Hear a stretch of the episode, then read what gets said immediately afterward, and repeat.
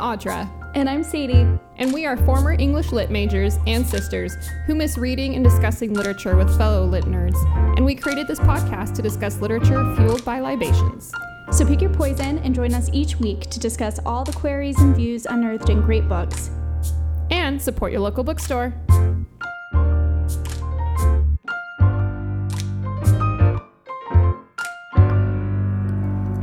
Right, welcome everybody to Lit Libations. Hi, Sadie. Hi, Audra.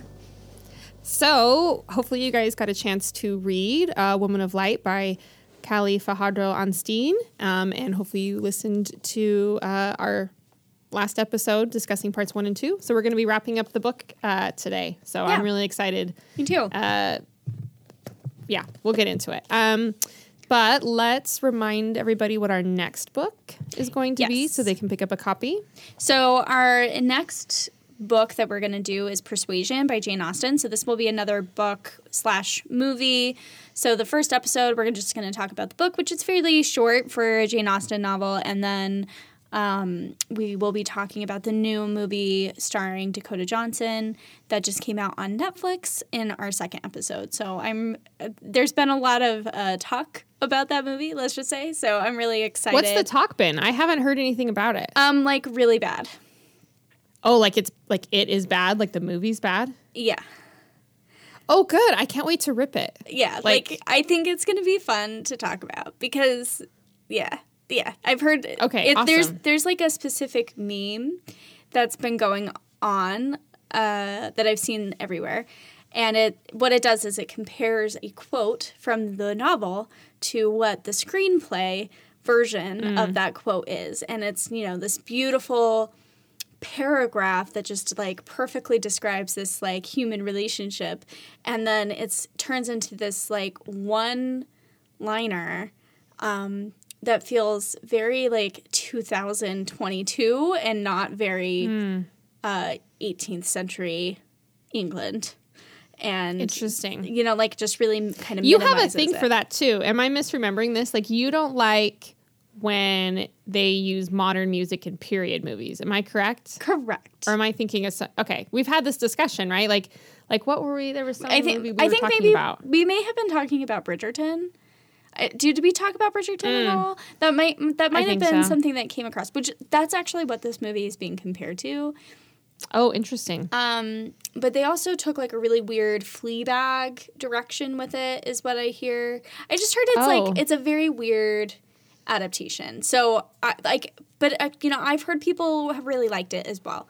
So I just think it's going to Cool. be fun to talk about it and to compare it. And um, period pieces are always fun to watch for me. Like I'm a, like it's just my jam. That's just what I grew up with is just watching period Yeah. pieces all the time. You that is your jam. It's part of your nostalgia. Uh, well, I love Jane Austen. Um, I really haven't seen that many movies based on. I I just the last one, that the last Emma Yeah, um, yeah. that they did. I love. I really liked that one. I did too. Um, but that's but I hadn't seen like any other uh, versions of Emma or like I'm not a big Oh. period piece movie person. So Okay. like, I mean, I love Jane Austen. I love all the novels of Right, it. I right, just right. haven't really seen that many movies of it. So I'm excited. Um, I did see Kate totally. This is a total sidetrack because it's also a movie, Okay. but you have to go see the new Thor movie, Love and Thunder. Is it good? Okay, so I don't really enjoy the Marvel movies. I mean, some of them I do to a point, but like I'm really, they're not my jam.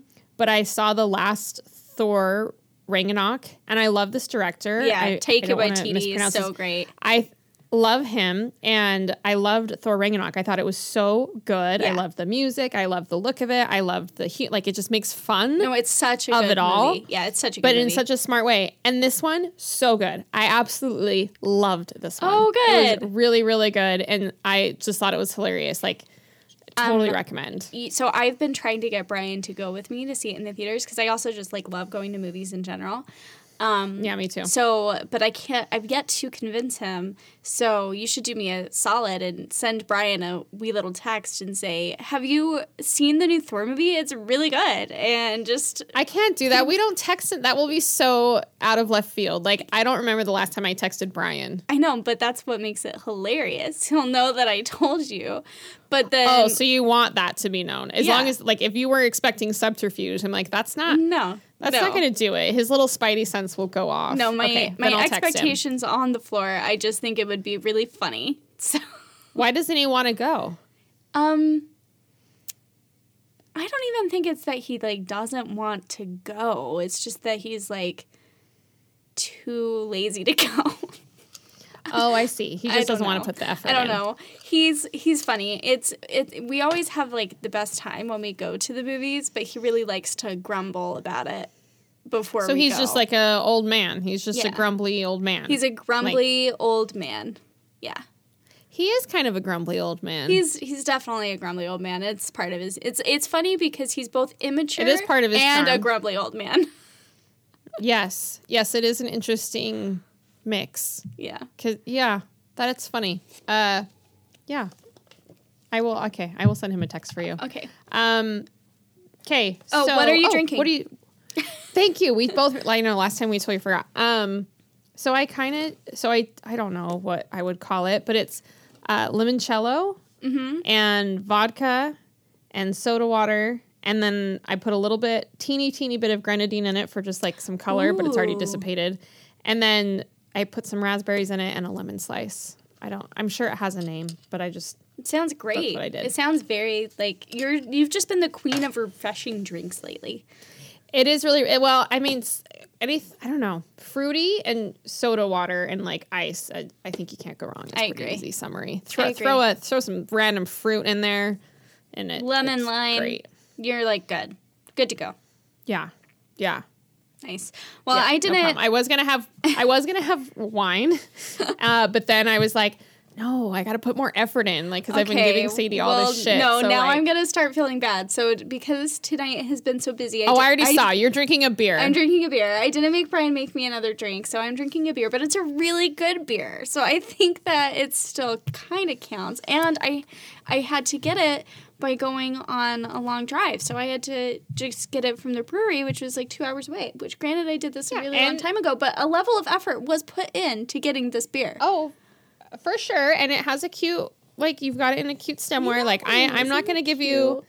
I'm not gonna give you a hard time. Okay, all It's totally justified. All right. Well, I am drinking the Juice Machine, which is an American double IPA um, from Treehouse Brewery. Which, if you are in the Boston area in Massachusetts at all, really, you'll know Tree Treehouse is like the best brewery in Massachusetts. It's fantastic, and you can only get their beer at their location. So it's always like a fun trip when we get to go there. And they they really do make great beer. I, I'm gonna have to share one with you when you come out here because I think you'll really like their their stuff. Um, Yes, I will. I mostly want to just the only beer I really want to drink when I'm out there though is Yuengling because I cannot get it out here. okay, well I will buy you all the. But I will have one. when you're out here. Sounds good. But yes, I do want to try it. I'll make sure to get a case before you get here. Um, Thank you. Cool. Well, we should talk about the book. I have to tell you. Yes. So we talked about it a little bit last time of like how we wanted more out of Luz, and I have to tell you, is it Les or is it it's Luz? I I say lose in my head. Okay. Because I know that it's based on uh, someone in her, like the author's uh, ancestor whose name was Lucy. Okay. All right. So Luz. Um, and I have to like agree with you. I'm not gonna lie. Like the ending of this book, I kind of had like emotional whiplash a little bit, and it was good. Did it feel rushed to you? It felt. Did it feel? It, it did feel rushed. It felt rushed, and I also felt like I was really confused a little bit by Luz and like by some of the stuff that she does. I found her confusing. when it came, yeah, like when it came to, so, so maybe we should give a, a quick little summary. So uh, we learn more starting in uh, part three about uh. So her grand Her grandmother. mother, hmm Yeah. her grandmother. Um, and I love the story of PJ and Simedeka, but it's really sad. So Yeah. basically, they are running kind of this Wild West show. It's really it's going well. It's very successful. They have two children. Mm-hmm. You know, they fall in love. They get married. They have two children. Um, you can tell there's just a deep, deep love there.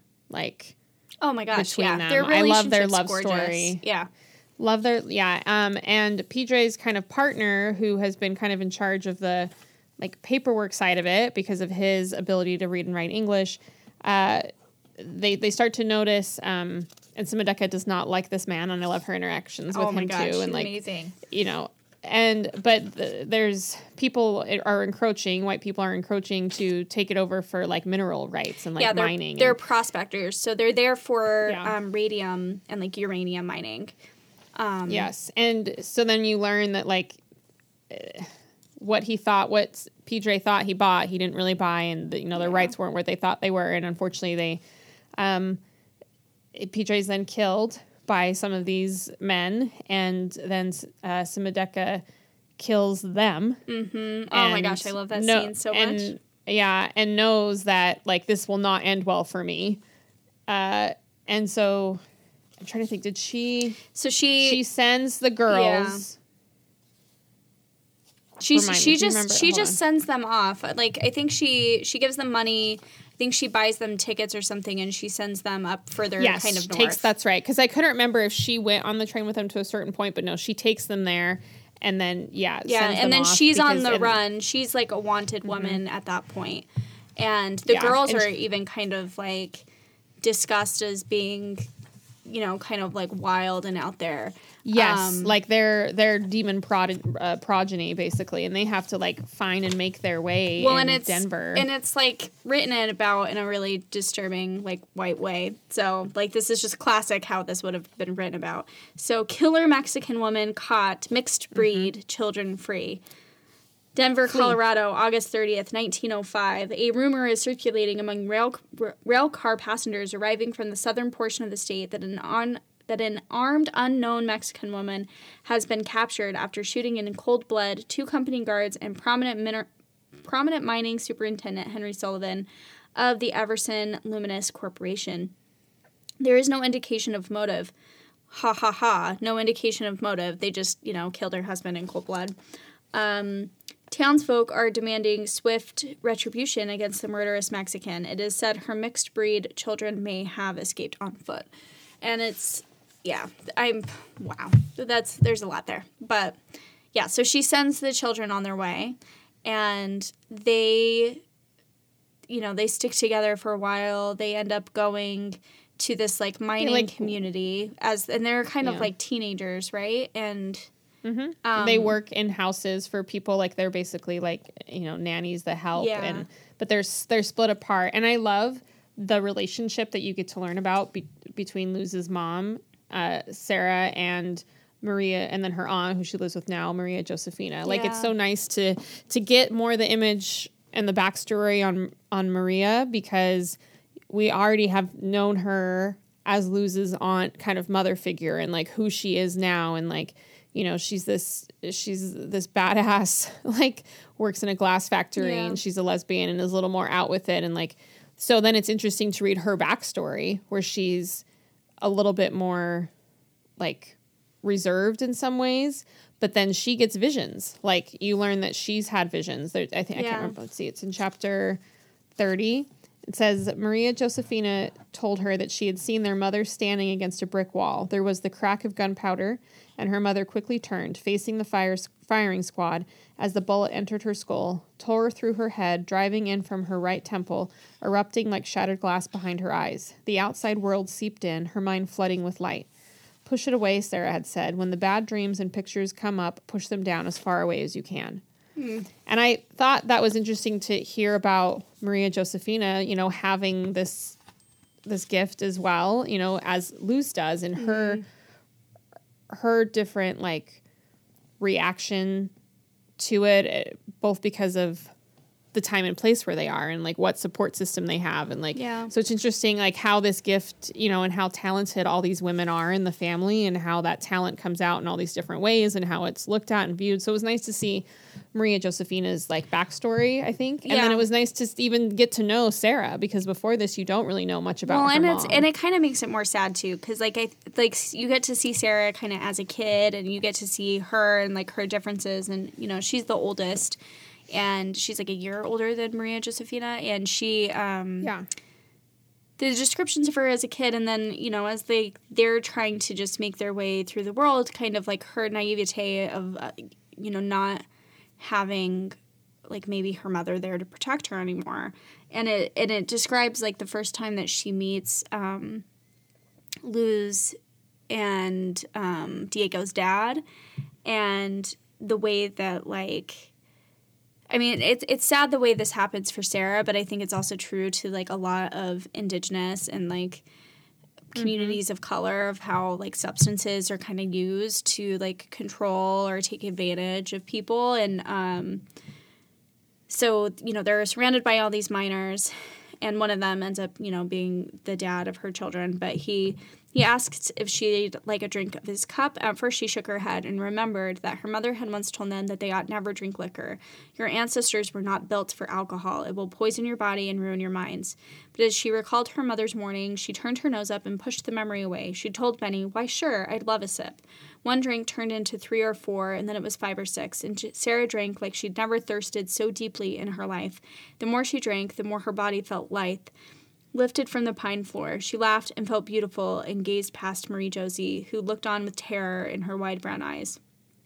And just the way that it kind of like takes over and controls her. And then, you know, because we have this this knowledge of like what ends up happening to her and like her relationship with Benny and then also um, the way that she's abused in that relationship. It's just it's it. I'm glad that I like got all that information first, and then you watch this, and it just kind of makes it more tragic, I think, to read.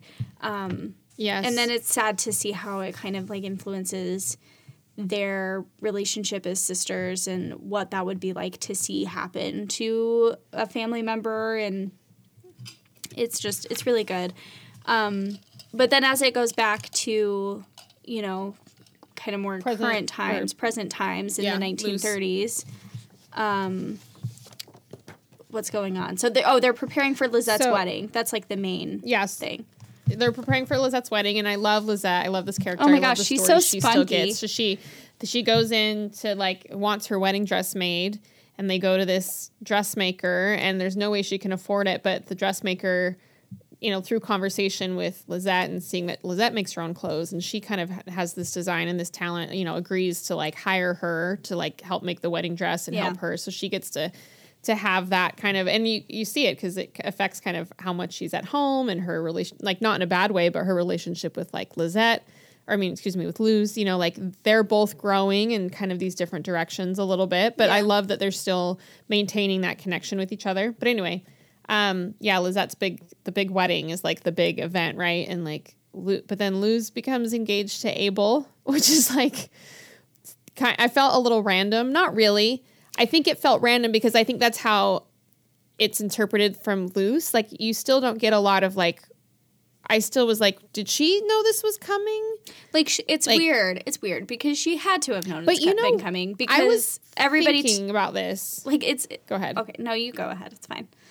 Well, we've been talking. We talked a little bit last episode too about like we wanted more from Luz a little bit. Like where, what are her like thoughts and emotions more about that side, right? Like the romantic relationships. Yeah.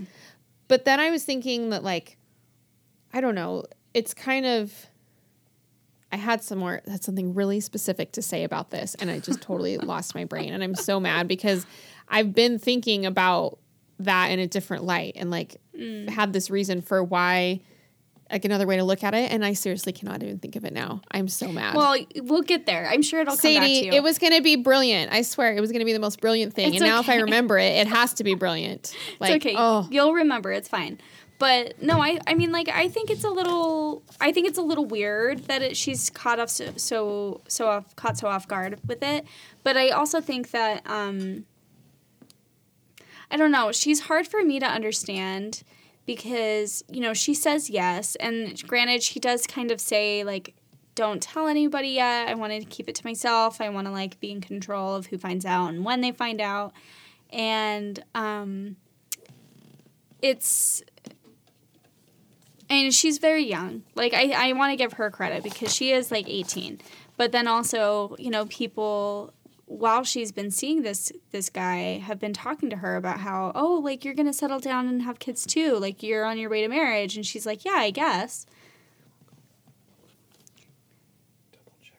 Um, yes. No, I liked, I think part of where I was trying to go earlier was something along those lines.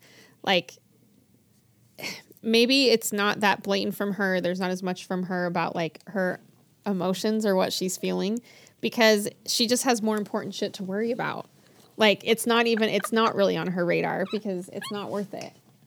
Does that make sense? Yeah. Stop laughing. sorry i'm sorry so, sorry something funny was going on in the background Kendrick had to bring me my iPhone charger, and of course he can't just like help me and plug it in. He has to make faces to Sadie over FaceTime, and that's like all right seriously. I again, I had this really important part to make, and first I forgot it, and now it just totally doesn't even make sense because I was No, no, no, distracted no, by we'll go him back. doing that. we'll go back you can't blame the guy for trying it's my fault i'm so gullible and vulnerable to to his uh I, I know. silly Why did you have to engage? Why did you have to engage? I'm like, sorry. Don't engage. I know. I should have just Just ignored it. I just encouraged him. You did. You did. You should. Everybody just engages. I have to say it all the time. I'm like, don't engage because it will not stop. okay, go back Uh, to what you were saying, though. No, I think part of me because I was really that was I was kind of bothered because I really really like this book Yeah, a lot. yeah. But I did feel like the ending almost felt it wasn't even really the ending, but so so she becomes engaged to Abel, uh, doesn't really tell anybody, and then she is working with David at his office, and there's uh, what's the right word for it? Uh, There's a riot, basically. A, A riot, uh, Klansman but ba- riot. Yeah, so like I love how that, she brings in the Ku Klux Klan in, in this novel because I think a lot of times you don't realize just how far, like in historically we're not taught just how Far reaching, and they much were. there was. Does that make sense? No, like I it's like agree. you you Well, well, because for me, it like you usually don't hear about the KKK in Denver, Colorado. You hear about them in Georgia Like, or the- Mississippi or Alabama. Yeah. Like you don't you don't think about the fact that those like white It's everywhere. supremacist ideas are far reaching in the Yes. country and, and have it's always not been far there's so many groups yeah exactly and and how they still like then you know we're called society like just Yeah. how yeah um how it was encouraged to flourish basically. But anyway so she her and david are like basically trapped in their office um and damage is obviously going to be done to his office because he's the lawyer you know representing the family of a black man who was killed by police. And Yeah. so it's a dangerous situation and they end up ha- how would you characterize their Uh, like sexual interaction? Like it didn't Um, pretty It was- weird. I would like i mean it wasn't i wouldn't say it was an assault no, it was like I, I it's not an assault. I will say that like there's so I kind of hinted on like seeing this dynamic start to play out with them in parts 1 and 2, but there's definitely like a power thing going on. She's definitely had like a crush on him her Yeah, she's attracted life. to him. She She's feels you get the sense she feels more of this physical it definitely attraction to him than she does for Abel at all. it definitely There's feels- lu- definitely lust and growing Yeah. and like being a woman. The thing is, is like he's respectful of her boundaries when she stops him. She clearly Yes. says that she like has this desire for him in a way that she's like never felt a desire before, and I think that's totally true. I do think though that like. I mean, there is something to be said when two people have like sexual chemistry with each other that like close proximity and heightened emotions can bring out um, it can make people act on things maybe they otherwise wouldn't have acted on. Do I think it's a little weird that, you know, he's so insistent that she can't leave the office. And like part of that is like okay he's being protective but also how like how much of it that is that versus him taking advantage maybe of the situation. I don't know. I think I think actually it was a nice like I th- I think it was a really well done like how she set this up in the description because it wasn't painted out and I don't think it was necessarily this like sexual assault. Yeah. And I think she really demonstrated Luz's own like, you know, desire and curiosity and lust, but then also really built up over time how it's not necessarily um, where he's trying to hurt her, but there's a little bit of a predatory nature, but I think it's just a normal, not, not, not normal, like a one that's common. It's like a very common predatory nature to their relationship. Yeah. Does that make sense? Like because of the age difference, because of the power difference, because of, you know, race, because of like his how he sees her, all these things like and I think that that's common in a lot of re- relationships Yeah. and points out how common it is every day and how there's things that now like looking at it like we're kind of on the lookout for it and like we're heightened by it because of these things we know but just how common that is and like that it can be this this gray area well it's really like i think she didn't make it it didn't come off as trite or like Yeah.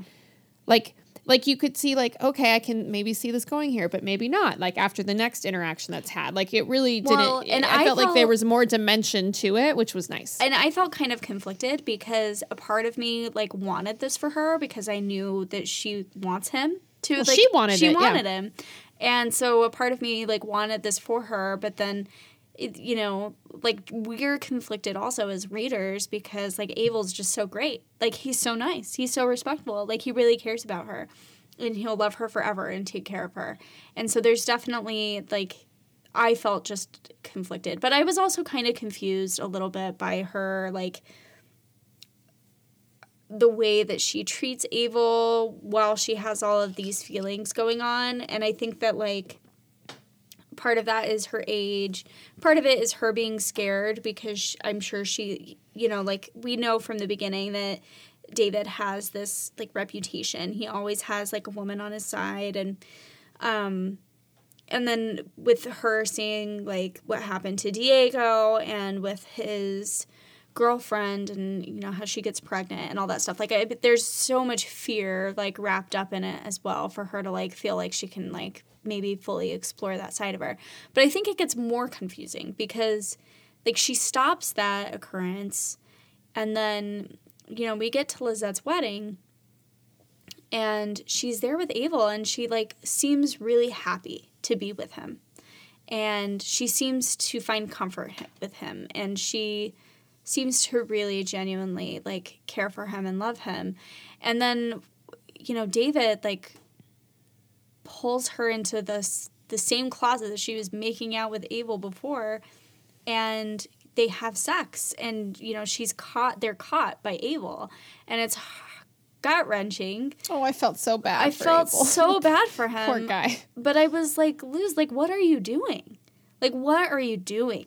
Was my, and it's hard for me to judge it because I'm like, okay, well, like, when you have a really visceral attraction to somebody, it's really hard to say no. And then also, you know, I think she does, like, there's this feeling of love that she has for him. So I, but I was kind of like, frustrated See, with I'm both of those characters because I was like, what the I- fuck is going on? Is how I felt about it. It, it was emotional I- for me. Yeah.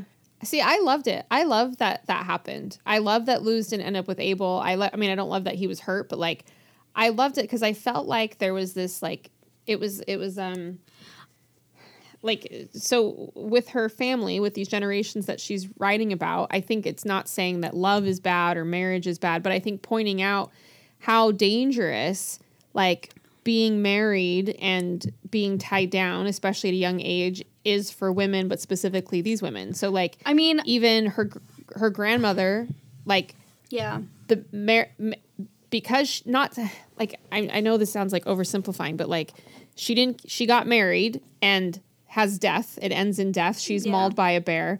She gets married again. Her husband's murdered in front of her. She has to murder. Then you get um, you know, Luz's mom and she's married and with a, you know, her husband is abusive and like she's at his whim and, you know, they're destitute basically because of him.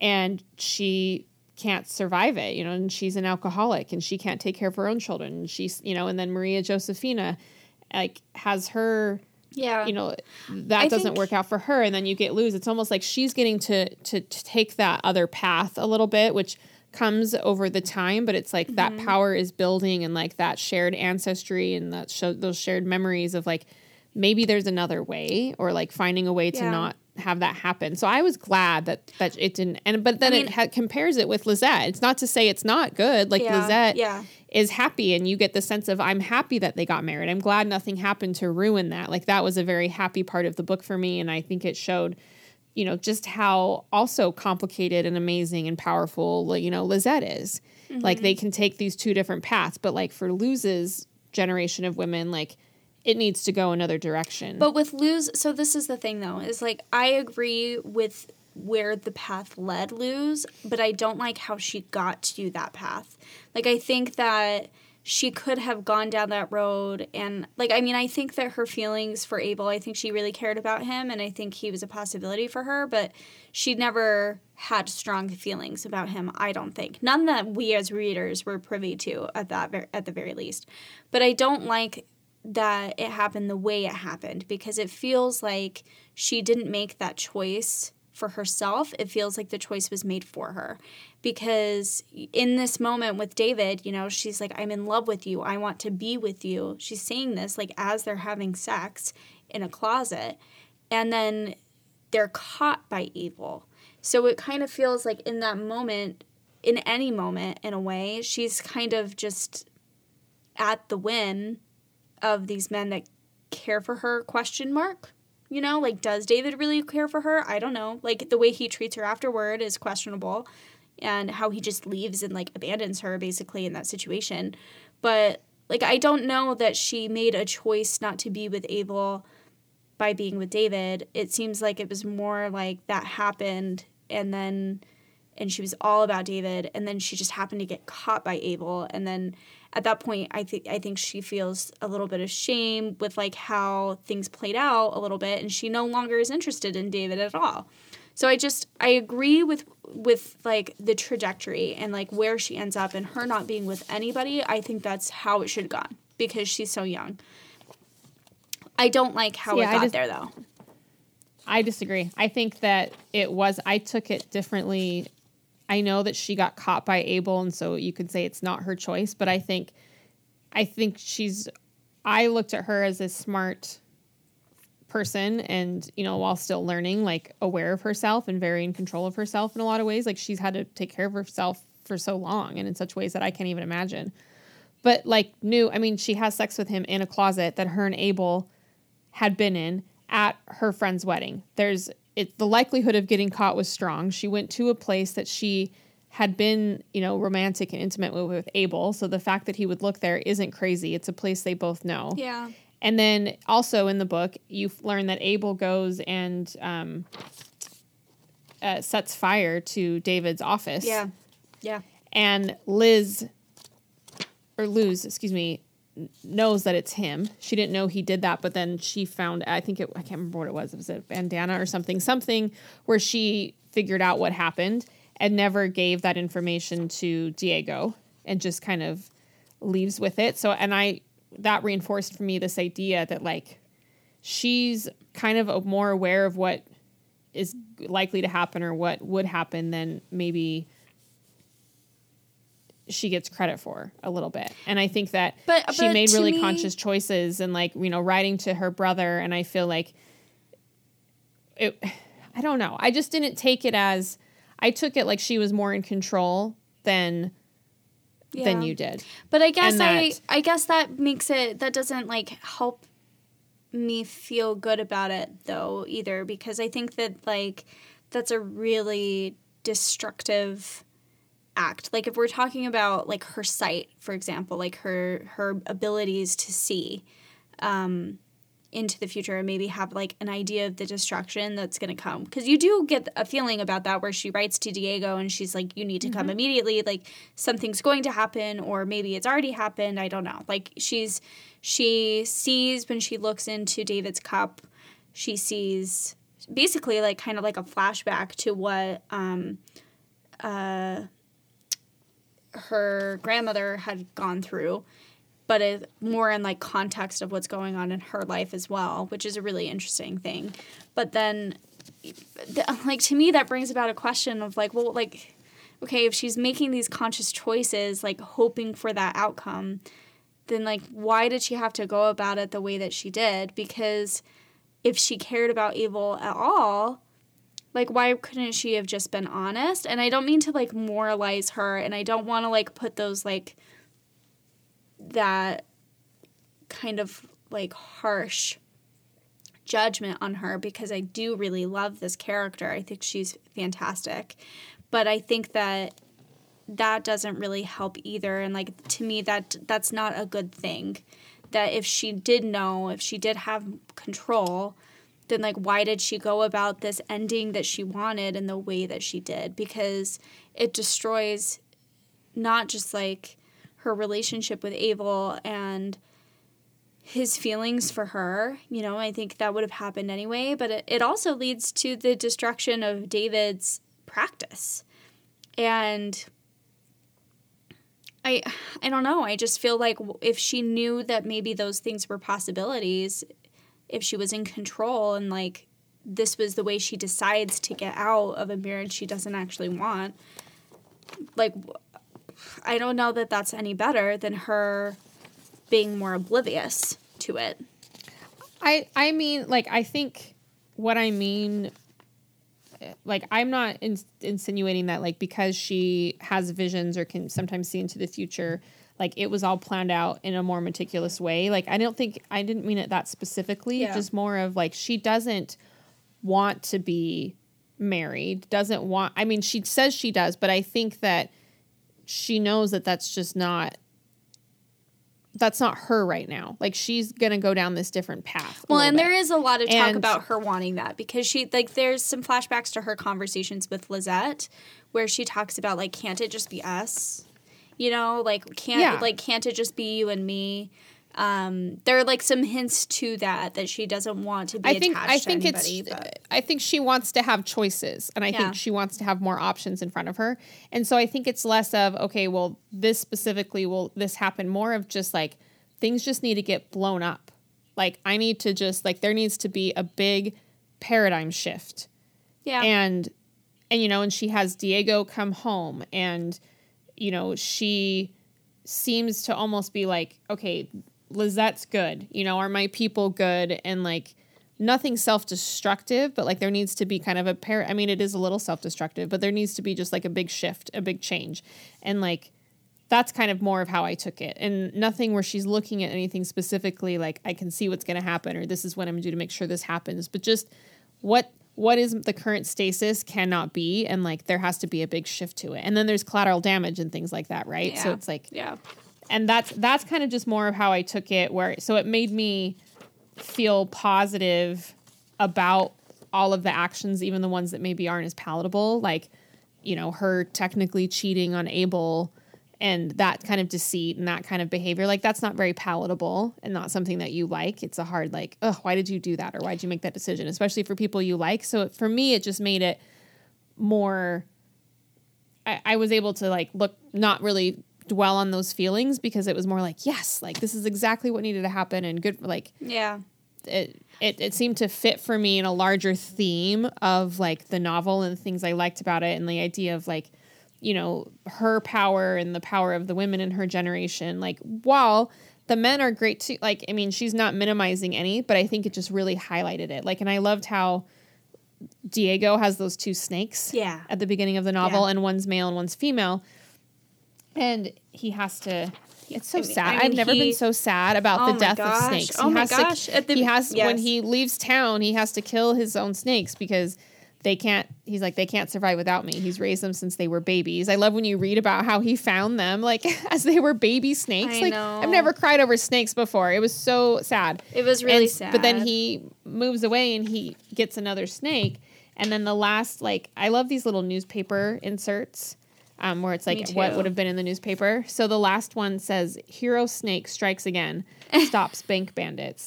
Denver, Colorado, July 23rd, 1934. Two men at noon entered the South Broadway Daniels Bank and with revolver, revolvers ordered Cashier Jones to hand over $2,000 cash. The bandits were halted when a female rattlesnake emerged from the vault, striking one of the bandits and startling the other into paralysis. The snake slithered toward the business part of the city. There is no clue, and it's spelled C L E W, to the snake. And you learn that um, I can't remember it. The how does he lose his second snake? It talks about it, and now I've forgotten. Um, but you learn that like Well, he goes to jail. kind of- he goes to jail for like right. a little while, and so he like. Yeah, I'm- can't remember exactly why he goes to jail. He like beats somebody up basically, but like for a good reason. Like it was it like he was defending himself and beat somebody yes, up. yes, yes, yeah, Yeah, And so he he, goes to jail, and I think his attack. snake is just Yeah. like out and about. But Yeah, now it's on the loose. But yeah, so I loved so like even that, as cheesy as it sounds, like the last is kind of this closing out of this female snake and like yeah, you know causing damage, but like she's out on her own and like kind of just that nice, pair, you know, yin and yang of the female and the male energy and just how powerful they both are. Like Yeah. I, I think she did that really well in the tales of these generations. Like the men and the women were so. I loved. It made me think of. um uh 100 years of solitude just a little bit as far as like i love the you know just how you can see through these generations of people how their power just compounds upon each other Well- and it leads them to to altering lives. And so i just that's how i i just looked at Luz as this great conduit for that. And so the Yeah. negative of it is maybe i didn't get enough of Luz's internal yeah. Like I like kind of I feelings as I wanted. I think like but maybe yeah. her the way things play out for her, like I think maybe I would have appreciated it more or liked the way it happened more if I had gotten more of that from her specifically. Because a lot Yeah. of it is us just being like kind of guessing at whether or not she was in control or not. And I would have liked maybe that to be more clear of her like making object like explicit maybe decisions, you know? Like Yes, because we get yeah. some of her explicit feelings about certain things, but we didn't like as far as the way things play out, we don't really get a lot out of her in that way. And I think that would have Yeah. been more. But I really love what you have to say though about like the power of generations and I really liked how this book like I think you know like we live in a in a society that really exemplifies and and puts on a pedestal like patriarchal generations and like names following through like everything is kind of set up to follow the male lineage.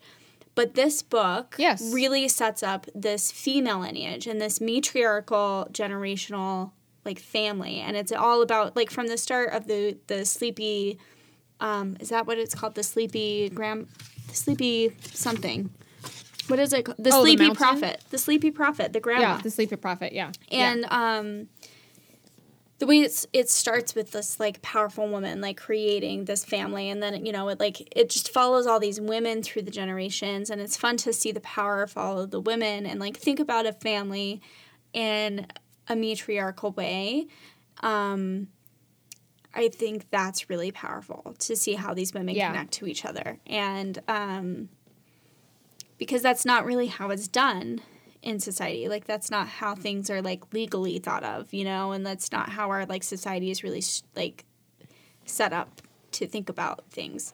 And the, I really liked that this book is like very explicitly thinking about uh, females and like that power throughout the generations. And also, I like, especially near the end, I really had a pretty emotional reaction to her and Diego's reunion. Like, mm-hmm. I thought that their relationship was really powerful, and I felt like it really like extended across like time and space you know like because they couldn't really communicate that much and you know they're just Yeah. like, communicating over letters and and stuff but it seemed to me that like that love and like that seriousness was just really gorgeous. Like her telling him to come home or like explaining something's going to happen and like the way he just knows that it's like time to make his way back to Colorado. I thought it was just really beautiful. And then um when he comes home and she's in bed and he comes in and she like wakes up I and know, she's like are so you sad. real? Like So are you real? Like am i imagining you? Am i seeing Yeah, you? 'cause you know? Yeah. in the way that she sees things. Like i just thought that was so great. It was so fan it's just beautiful. And then you know, the book ends with them going to this home, which you find out like Lizette does laundry for her. She goes to this home that's run by nuns, and she doesn't really know what kind of like home, quote unquote, it is. And it turns out it's it's like a home that people send that white people Their daughters send to, to their have- daughters to to have their babies. to, to be Yep. yeah to be pregnant to shield them from society to hide them away and she sees eleanor for their babies to be adopted. yeah, so she sees eleanor there and um, they have a pretty beautiful like emotional exchange where eleanor is like don't tell anybody and she says she won't but then i loved how it you know it ends with diego basically going to this home and like getting his baby baby. Yeah. and they name her Lucille, and they all get together, and it's um, it's Maria Josefina and um, oh, I can't Her rem- girlfriend. her girlfriend. I can't remember her name. Is it uh, Helen? It's E Who's something. also a badass. Uh, uh, who's a this badass like female doctor? Yes. Oh my Um, gosh, I love that. and it. I love how she like talks about how she taught Ethel Ethel. Yeah. So yeah. So how she ta- said that she taught herself to drive. I I love it. It's, it's so good. But yeah, so they go and they get the baby, and um, he returned after a long while. The birds across the grass lifted into flight as he stepped over the stone steps, carrying a white bundle in his arms. She was a baby girl, and her eyes were a dazzling green, while her hair and her skin and hair were lavish and brown. Diego kissed his daughter and handed the baby to Luz in the back seat. We'll call her Lucille, he said to his sister. Now go on, tell her our stories. Luz nodded and began to think of what she would tell her niece. She would start, she decided, with a woman she had seen in her dreams, the sleepy prophet. And that's how this book starts. And it's just like a beautiful kind of like cyclical. The book kind of ends with how it began, talking about the sleepy Yes. prophet. And it's just um I just really I loved Really nice. that. I loved it. I thought it was great. And I like too that like this matriarchal lineage too doesn't follow just woman to woman to woman. Like it's yes, it's the sleepy prophet and then you know it's and then it's her child is Pedra and um and then his and then it's his wife. You know, it's this idea too that it's not just it's not about like a matriarchal matriarchal lineage being just about like blood to blood, yeah. but about like just the women in the, The, po- family. the power of these women. Yeah, Mhm. yeah. Well, and, and in the community, yeah, yeah, like how how there's power in that. Mm-hmm. I'm glad you liked it. I'm gonna bring you. Sadie and I are so excited we get to see each other Yeah. in a couple days. She's coming out here. We're doing like a big family camping trip. But I'm gonna bring you the copy of Sabrina and Corina, her short Oh, stories, okay. because because I loved it, and if since you love this book, then you will love her short stories too. So I need to go get that, and I need to see if I have. I didn't like it though, where the crawdads sing. Oh, you didn't like it? I have- I feel have- Like ta- I have the book. I was, I mean, I I bought it. I think someone recommended it, and I read it, and I I did not like it. We talked about but this. Sarah is looking for it. We talked about this when it came And out so- that you thought like correct me if I'm wrong, you thought the writing was very like trite and like overdone. I thought it was horrible. And th- have you heard? So the author who wrote it, her and her husband are wanted for questioning in a murder investigation in Zimbabwe. Which means that they're bef- suspects in a murder in, in Zimbabwe, by the way. Yeah, well, obviously, but like they, well, I get, well, because they, I think they were like conservationists or something. Like they used to do before she started writing. They did a lot of work with like environmental agencies and stuff, and they were there dealing, like trying to get evidence of like people moving fence lines for poaching or something like that. And they, there was a poacher that was murdered, and they want to question her and her husband because they were like involved in some way in the incident. Jeez. And so they're like, yeah, so it's interesting because there's like they they're pointing out some similarities of different things in her book. But um yeah, I did not like the book. I, I didn't like the writing. I didn't I I, haven't I didn't like it. I haven't bothered But, to read um, it because I remember when it came out you told me that about it and I was like, oh, Yeah. I'm not going to spend my money on that then. But I'm gonna see if I, I but I have a copy of it. And you know, just because I don't like it doesn't mean Well, and the I like I think the the movie is coming out soon or maybe just came out. Yes. And it's a and it was a Reese Witherspoon book club pick Yeah. or something. Yeah. So like it's automatically popular. But Yeah. Uh, why? was I going with that? Oh, I'll bring you a copy, Yeah. and then I'm gonna because I got to find that copy for Sarah too. So I'm gonna do this when we're done. Sorry, no one else needed to hear that besides us. That was should have just been talked off outside of the podcast. Um, I'm really glad you liked the book. I love this book. I hope that you guys got a chance to read Yeah. it. Um, and if not, that this inspired you to read it. It's really, really good. And if you did, please, we'd love to hear if you guys like it. If you have any suggestions, any comments, always welcome. We appreciate all of you listening Yes. because we love doing this. And uh, to our to our to our shout out to our listener, um, Megan, who you know got to go to like a reading with this author. I know, I I'm so really, jealous. I'm so jealous, and I really want to hear about your experience and also your thoughts on the book. So you know where to DM us. Please tell us all about it. Yes. Would love to hear about that. Um, okay, well, I think that's it. Yeah. So we are reading Jane Austen's Persuasion next. We'll spend one episode discussing the book and then one episode discussing the movie that's out on Netflix right now, uh, the adaptation. So uh, go pick up your copy from your local bookstore, bookshop.org, watch the movie. We'll be dropping those next two episodes over the next uh, two weeks. So Yeah. we will talk to you then. Thanks, everybody. Bye.